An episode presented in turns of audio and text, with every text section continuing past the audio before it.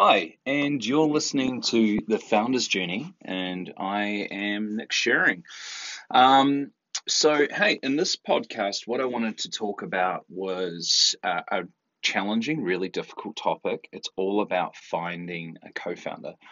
Um, now, I've been posting uh, videos up on my LinkedIn profile, so check that out. Um, that's where I post a lot of my content. But I've had a few people ask me if I could uh, start doing podcast, audio podcasts. So I thought, why not give this a go and see what you think? So please um, let me know uh, if the content's good, if it's terrible, uh, what you'd love me to cover, and uh, ultimately I will just try and ramble along and um, yeah, share some of my insights and some of the things that I've experienced over my career. Um, so finding a co-founder is probably like one of the most challenging things you can do. So, obviously, it's really difficult trying to find someone that you have a connection with, uh, both on a friendship, values, uh, but ultimately on a skill level and a passion for an idea. Um, it's a whole mix of really interesting dynamics that can be very challenging. And so, when I think back about my own career and, and co founders I've had along the way, predominantly they have been someone who I've worked with, uh, someone that I've grown to know and have a strong friendship with, um, someone that I trust, someone that uh, I ultimately end up uh, feeling a really strong bond with. And then through that bond, we kind of hash out an idea, become really super passionate about it, uh, and then voila, uh, instantly we've uh, started a business and off down the path we go. Now, um, that has been most of my experiences, uh, and I guess I've had a few um, few interesting ones along the way where I've had people join, and, uh, I'm working on an idea, and I'm kind of like, I really think I need a you know, a technical co-founder, or I really think I'm missing this type of skill, or it'd be awesome if I could find a co-founder who could do this or a partner that could do this. So then it's kind of down to this hard one of going, well, where do you where do you find this mythical human? Where do you find these people? And so you know, I, have been dwelling on this and I've been posting a few uh, videos up on LinkedIn, on my LinkedIn profile about it. And I guess a big part of it is kind of getting out and getting stuck into the ecosystem. So wherever you happen to be, you've got to kind of put yourself out there. It's just kind of like dating in a lot of ways. You are not going to find someone to join your idea and your, you know, hop on the crazy bus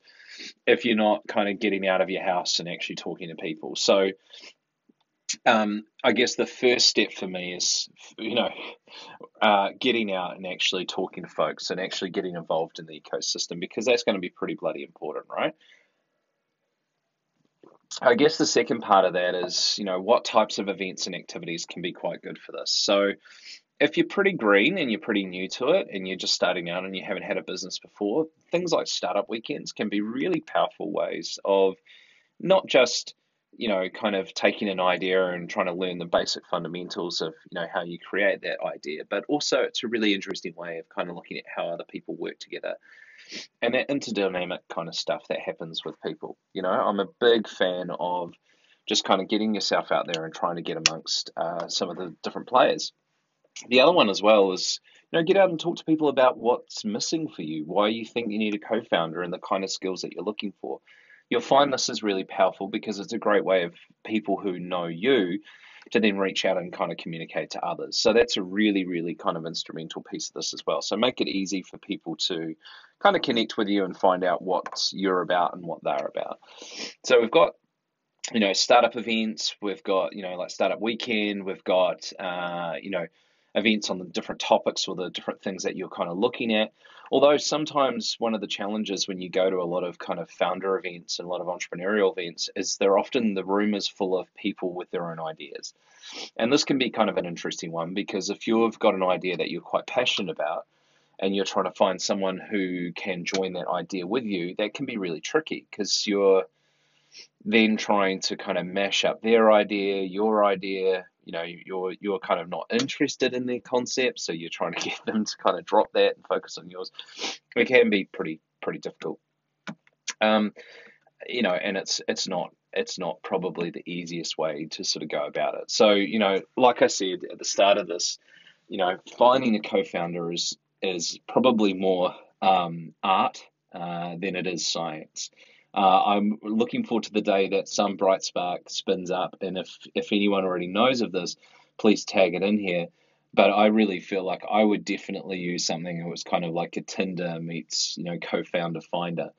Um, other ways that you can go about this as well is obviously finding and connecting with people on LinkedIn or in other social media channels and kind of seeing someone that's talking about things that you're really passionate about talking about the kind of topics that you're interested in and actually reaching out to them and saying, hey, look, I really dig what you're writing about, really dig what you're communicating on. Hey, I've got this idea and I'd love to get your opinion on it. You know, like anything, it's, you know, you don't want to be too forward with these things. It's not kind of like, again, to use the dating analogy, no one really wants to kind of walk into a bar to have a drink and have someone just come straight up to them and say, hey, so like you look awesome. We should probably sit down, have dinner, and maybe get married. You know, that would be far too intense. So, you know, part of this is, you know, part of the subtle process of getting to know each other is, you know, really trying to actually first ground yourself in having a friendship and a connection on a d- bit of a deeper level. Then starting to kind of naturally and organically let that start to build around hey, this is my kind of idea. What are you kind of working on? I'd love your feedback on it. Um, you know, what do you think?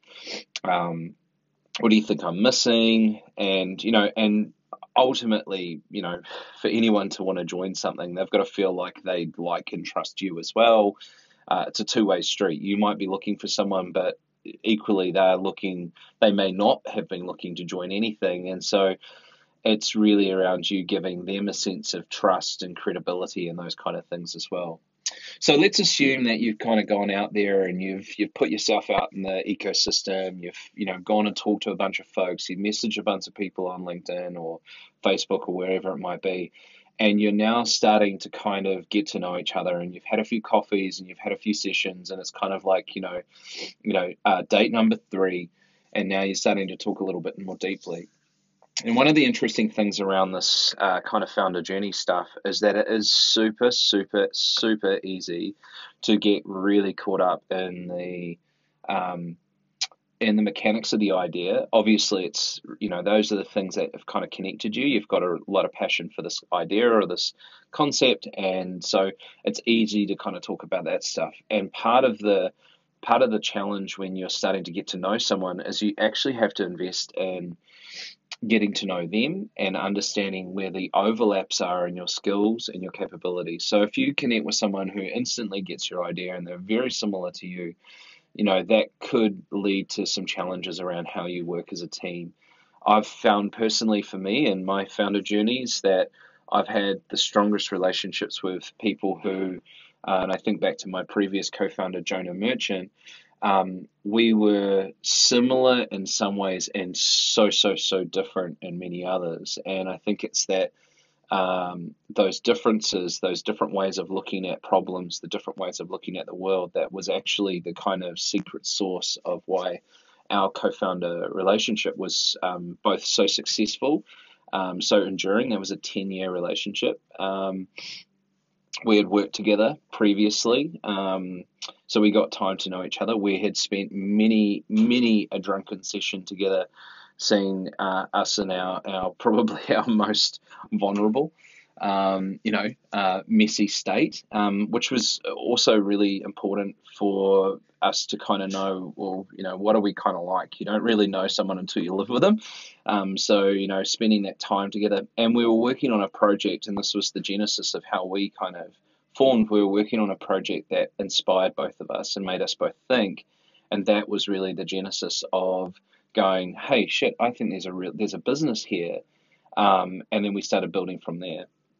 I think, like any good relationship, in the next podcast, I'll talk about, you know, how do you invest and nurture that relationship? Where were some of the things that I wish I had done differently and wish we had done differently? But you know, kind of summing up this one, it's not it's not the easiest, and you're probably already really aware how hard it is. And so, I'm a big believer that you need to start sharing your idea and sharing your concept and sharing the things that you're passionate about and putting those things out into the universe and actually getting out and getting amongst the community that you're looking to support and talking about it. I, I've got a new startup that I'm just working on at the moment. I had a, and what kind of kicked off this whole series on these co-founder, you know, co-founder stories um, was this amazing young lady actually quit on me after a week of being a co-founder um, for her own reasons and stuff. I am pretty high maintenance, let's be honest.